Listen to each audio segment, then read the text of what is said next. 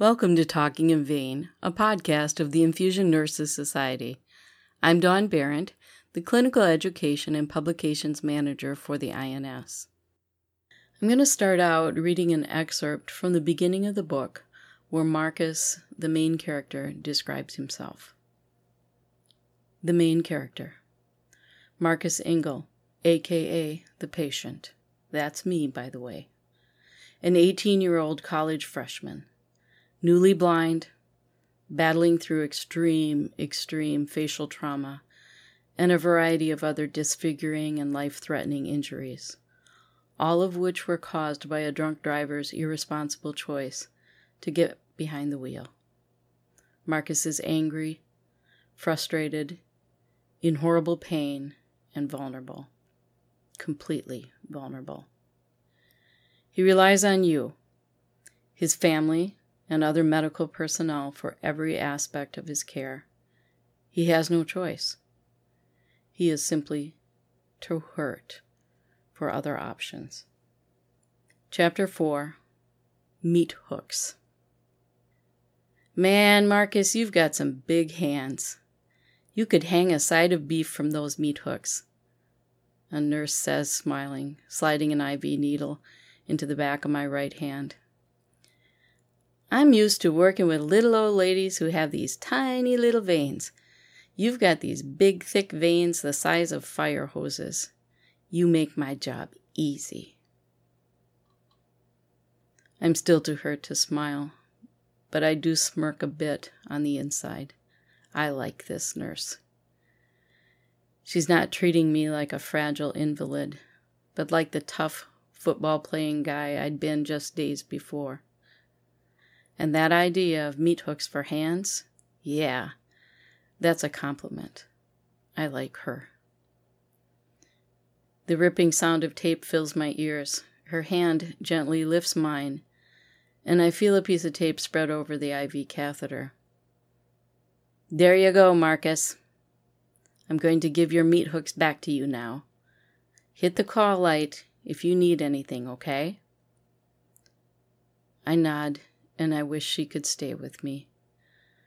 She cannot, but she does appear every so often to check in on me. And every time she says, Hey, meat hooks, how are ya? I cannot respond, other than with some hand signals. I lift one hand and wave it side to side, trying to make a sign that I'm hearing her, but not doing so well. She understands. I'll give you some painkiller, she says lightly, and she grasps my fingers to get a better view of my IV. I'm telling you, meat hooks, you've got the biggest hands I've seen in a long time. Her tone is complimentary. I grin inside. I'm doing better now. She recognizes that I'm young and that I was strong before this horrible crash. And she's giving me some reason to believe I'm still a stud, if I ever was one in the first place. Meat hooks. This nickname indicates strength, toughness, and power. Something I'd been before, but not how I felt post crash. Still, my former self would have loved the nickname had it been given in a locker room. Now, I just loved it because it showed this nurse had a special place for her young patient with big hands. I'm delighted to introduce my guest today, Marcus Engel. Marcus is an individual who speaks from experience. He tells about a journey that isn't always pretty, but one that's here to help healthcare professionals understand their vital role in patients' experience. Marcus holds a Bachelor of Science degree in sociology from Missouri State University and a master's degree in narrative medicine from Columbia University in the city of New York. Marcus has received an honorary doctorate from the Philadelphia College of Osteopathic Medicine and is adjunct faculty at University of Notre Dame, where he teaches pre-med students the art of being with. His work with the I'm Here movement is a reminder of presence in healthcare and is changing the culture of care through two simple words. Marcus, thank you so much for being my guest today on Talking in Vein. Thank you. Great, uh, great to chat with you. Marcus, I'm going to ask you to tell us about your story. Give us the background and take us back to an event that changed your life. Sure thing. So, an event way back when. Well, when I was a freshman in college, and this is going back to the early 1990s, uh, 1993, in fact, I was a freshman at Missouri State University.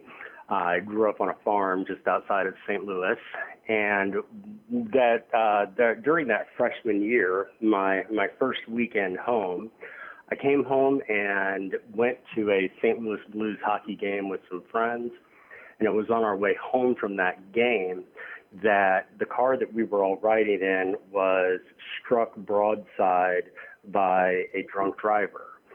And that crash not only crushed every bone in my face, uh, what surgeons refer to as a Le Fort 3 fracture, but I also had bilateral blindness, sight loss immediately, instantaneously, uh, and totally. So from that intersection, I was rushed to the nearest level one trauma center, which was Barnes Hospital, uh, Washington University's med school in St. Louis. Their teaching hospital. Uh, fortunately, I was only about three miles away from that level one trauma center.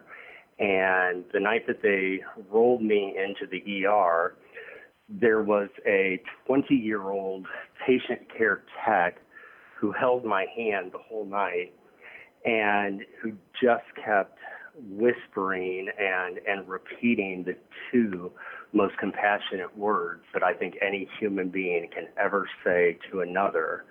And those words are, I'm here. As Jennifer held my hand that night, she just comforted me with her presence and the the reinforcement that she was actually present, attentive, aware in that moment of my suffering. Now, as a 20 year old patient care tech, she could do nothing except hold my hand, right? She's not a trauma surgeon. She is not a radiologist. She she can't do the the X-rays, and she's she's a tech.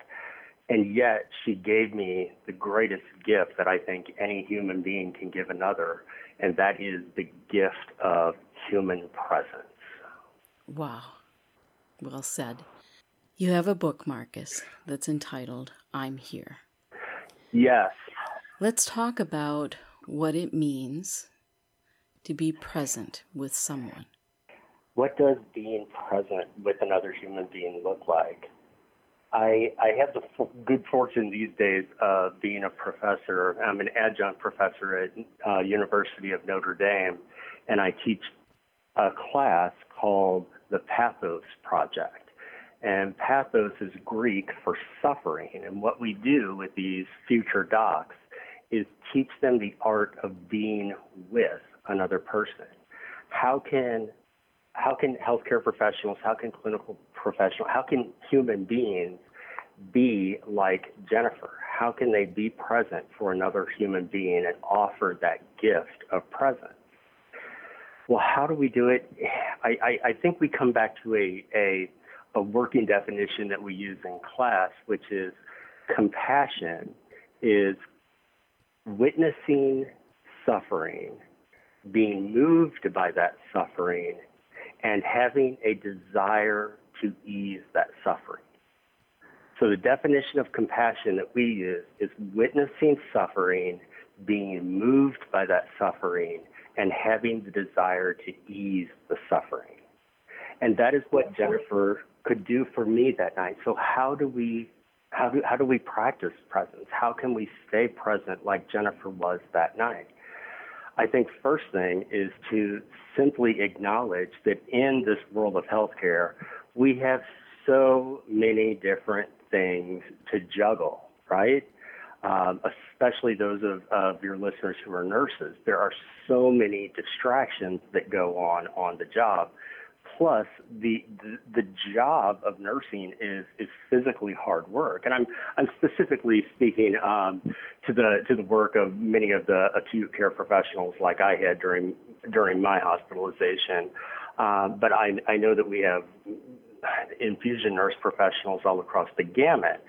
So I've been the the the recipient of that type of care as well, where even if you're only with a patient for a short time, even if there's nothing else that you can offer that patient, you can offer them the gift of presence, that gift that Jennifer gave me the night that my life changed. Marcus, you touched on a lot of really important things there. Let's talk about the healthcare professional's workday. There are times in every healthcare professional's day where we are just simply needing to get from point A to point B. And in the midst of a busy, bustling healthcare environment, we interact with our patients. And there are times when we just have so many things on our minds. Um, we have other patients, we have other concerns. We're trying to answer pages and help our fellow clinicians. And yet, in the midst of everything that's happening, we must be present, fully present, with a singular patient. And sometimes getting our mind and our personal sense of self or presence together to be singularly focused on one individual takes some skill.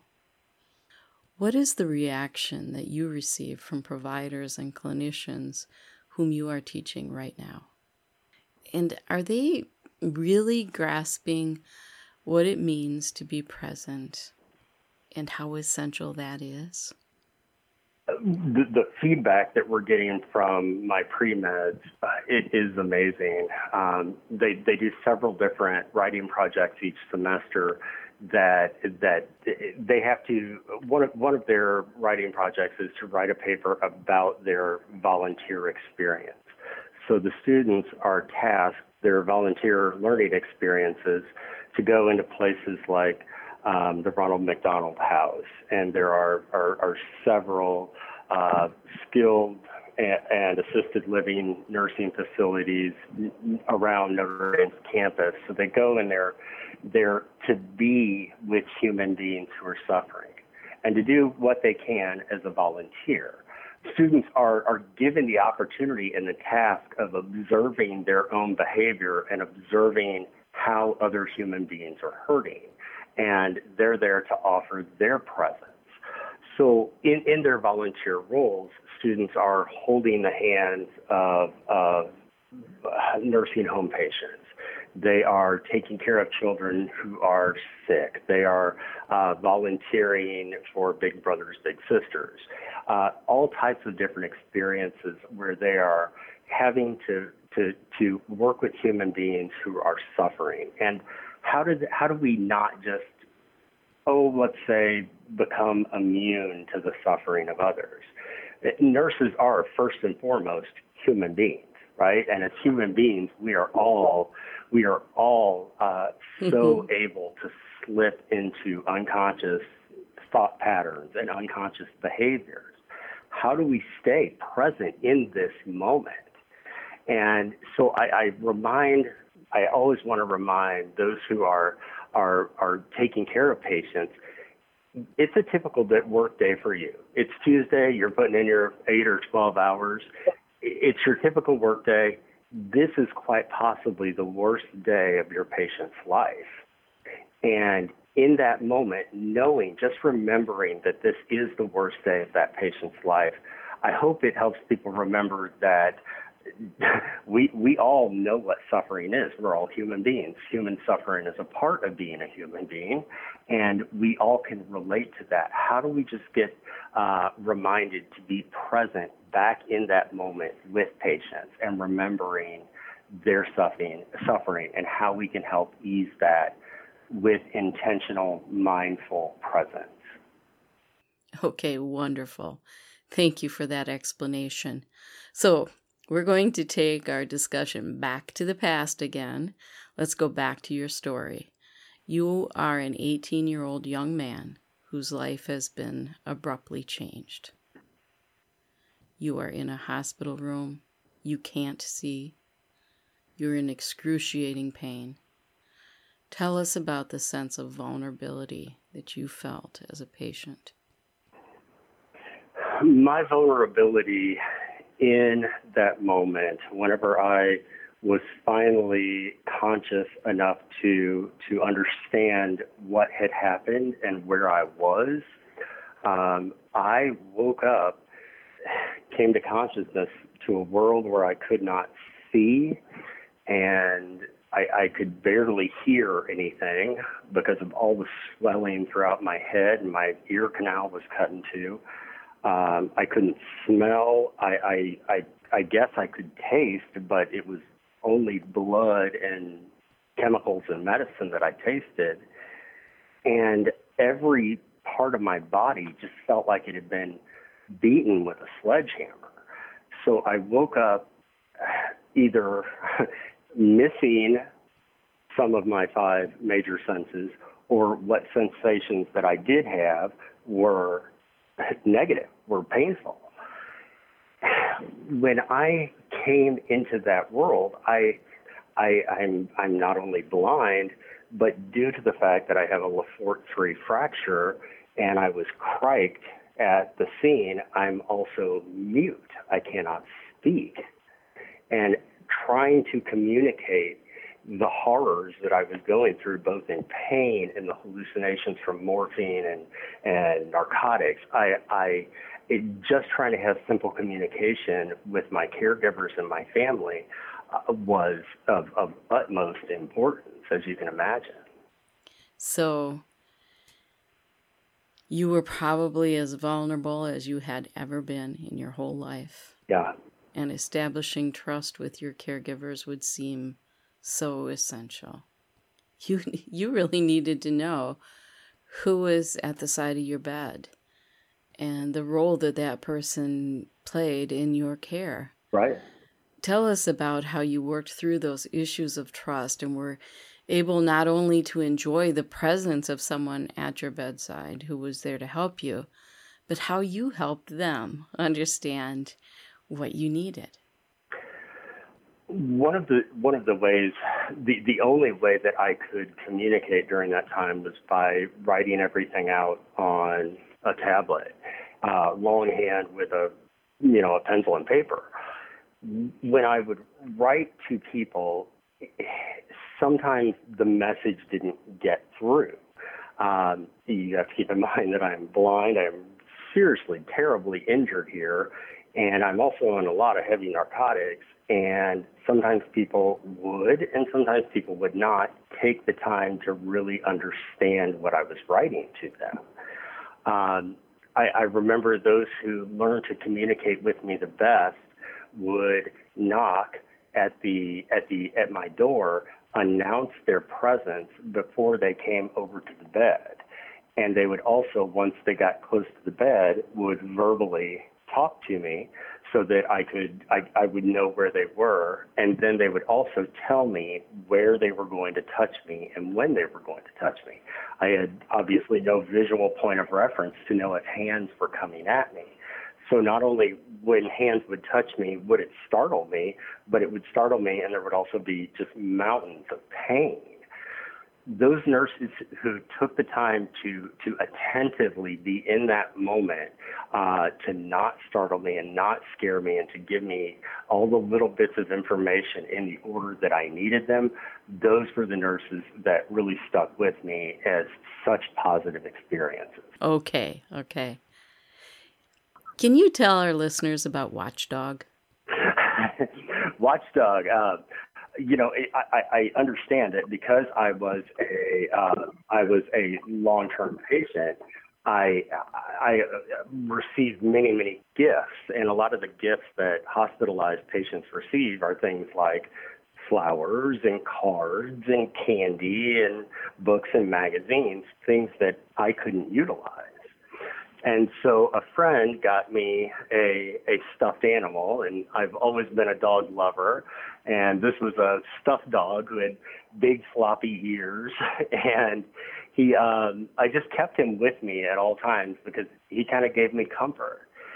And one of the other interesting gifts that I received uh, was from my my young cousin, who found a who found a a, a talking watch. Yeah, again, this is back in the early '90s technology, where you press a button on the side of the watch and it would announce the time. It's 10:28 a.m.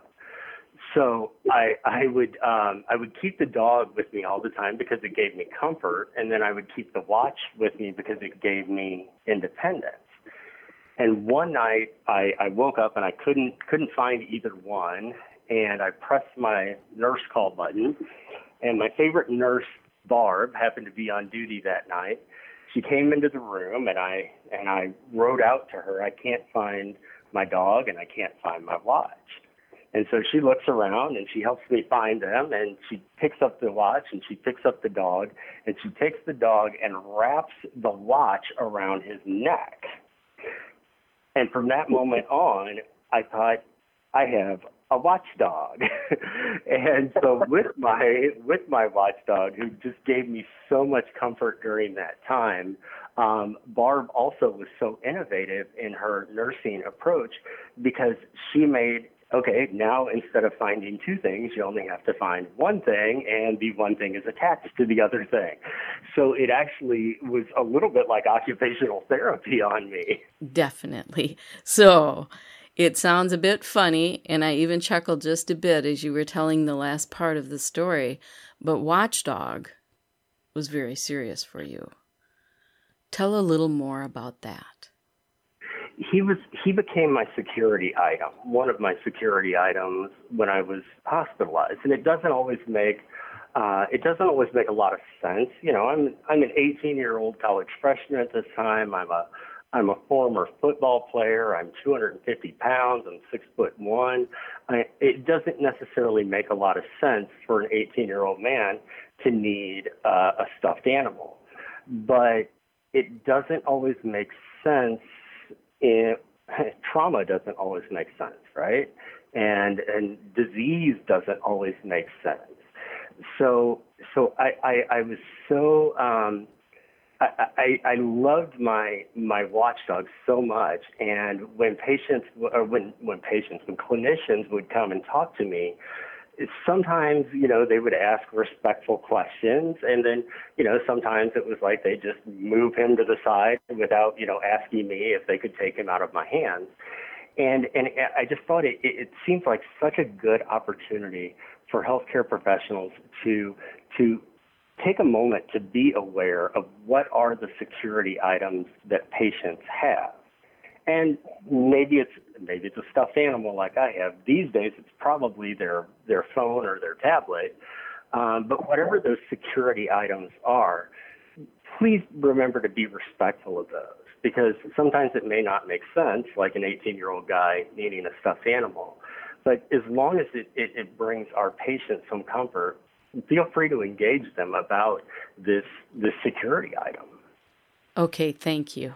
So at the beginning of our podcast, I read aloud an excerpt from a chapter of your book, The Other End of the Stethoscope. The chapter was entitled Meat Hooks, and it tells about a nurse who placed an IV in your hand. But she did more than that for you. Can you tell us a little bit more about that story? Sure, sure. So, meat hooks was a nickname that one of my very, very, um, very, very wonderful ICU nurses gave to me. Now, you might not think that that is such a great nickname to have, but this nurse, at the, at the, at the time I was her patient, um, I had, I had basically been crushed, right? My, my entire body was, was just absolutely pulverized and I I couldn't I couldn't get out of bed. I, I both of my legs were in traction. I could not lift my head. I was on a ventilator. I can't even breathe for myself. and yet, when I was um, when I was under the care of this nurse, she had to start IVs for me. I was receiving such high-powered antibiotics that that uh, veins would just collapse after just a couple of a couple of doses. And I, I hated getting IVs, but I but I loved this nurse because she said to me, she says, Marcus, you know, I'm used to taking care of little old ladies. She said, but you, you've got these big arms, you've got big hands. She said, you've got hands that you could hang a side of beef from.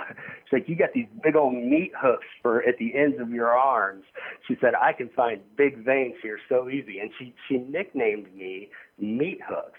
Now, again, that may not be the greatest nickname for somebody else, but for me at that point in life, I, I, I was a young male. I was strong just minutes before this accident.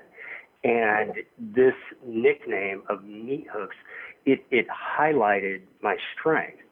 And, and I'd say in the other end of the stethoscope, you know, if she had tried to call me cutie or uh, something like that, that felt out of or uh, out of congruency with my situation, um, with especially with having my face crushed, I wouldn't have, I don't, wouldn't have wanted that. But she highlighted my strengths, and also I think just giving nicknames can sometimes help a, a clinician build a better repertoire with their a better rapport with their patients. I think that patient feels that as a as as a, a, a, a the presence and the intention of the clinician. Oh, I love that story. All right, let's come back to the present. So you have authored four excellent books. Please tell our listeners how these books are being used and how your story is impacting healthcare providers. Well, the, the two healthcare specific books, I've written four books. The two healthcare specific books are currently being utilized by, um, we think about 70 or so nursing schools around the country. Uh, a lot of times in introduction to nursing, and then also a lot of times in leadership class at the end of um, at the end of nursing school. We're, we all I, I love that so many different nursing faculty are using it to try to help um, help from from the very outset of, of student nurses education help them understand that there is life at the other end of the stethoscope. It's not just skills, it's not just techniques. It's it's this is a human being that you're working on, and that that as as patients we all have some universal traits of vulnerability uh, and suffering, and how can those young student nurses go into their profession remembering that they have that the ability to be present like Jennifer, uh, to be attentive and to be mindful like those healthcare professionals that remembered to touch me before or, or to tell me before they touched me. Well, I, for one, highly recommend your books as a must read for every healthcare professional.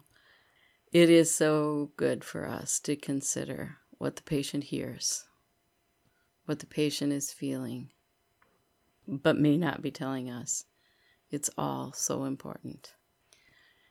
Let's talk about your book entitled Everyday Inspiration. I wanted to ask you to talk about this work before we close our conversation today. There's a section in the book where you tell about forgiveness. And you've had a lot of questions from people about forgiveness. Perhaps about the driver that caused the accident. Tell us about that, about the questions, about people's curiosity about forgiveness, and where you are along that journey.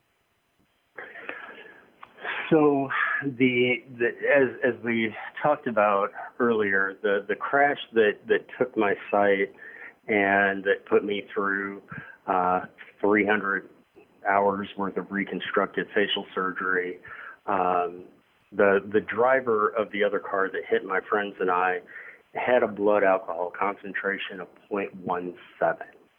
Um, that that blood alcohol concentration reading was taken four hours after the crash, and um, so when when I first learned that I would be blind, and it really all rests at the at the hands of someone else, um, you can certainly go through a lot of emotions.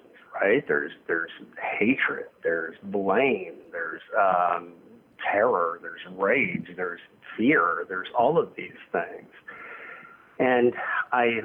I, I'm I'm I don't know if I'm the greatest picture of forgiveness and moving on.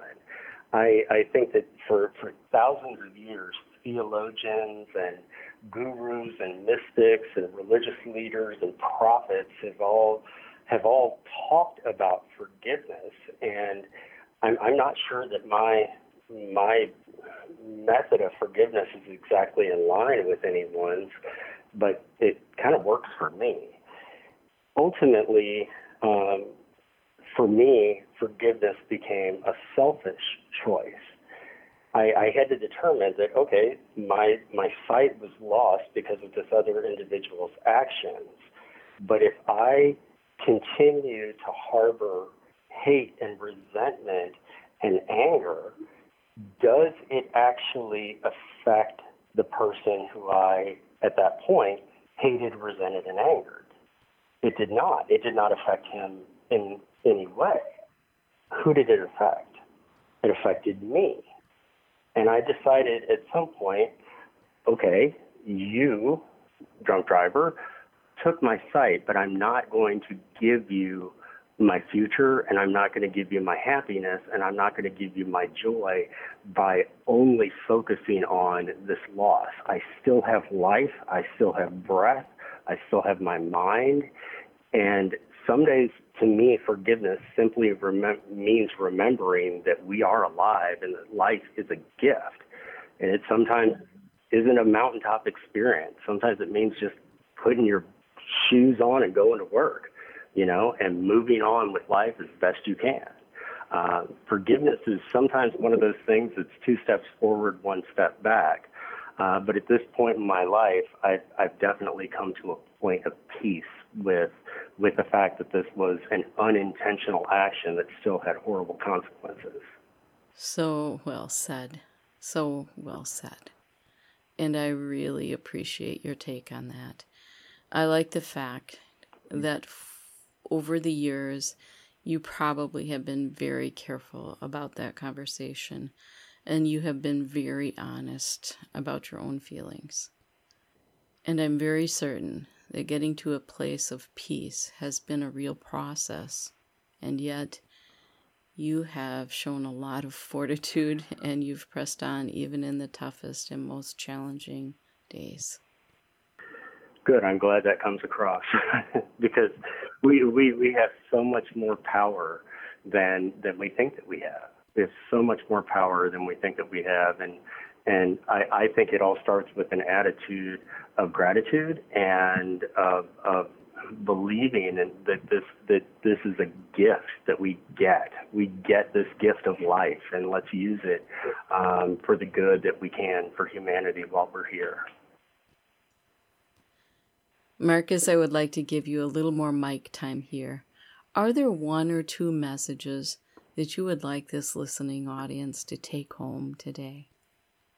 The message that I hope every clinical professional can take away is is to be like Jennifer, to be present, to use those words "I'm here" when you witness a patient suffering.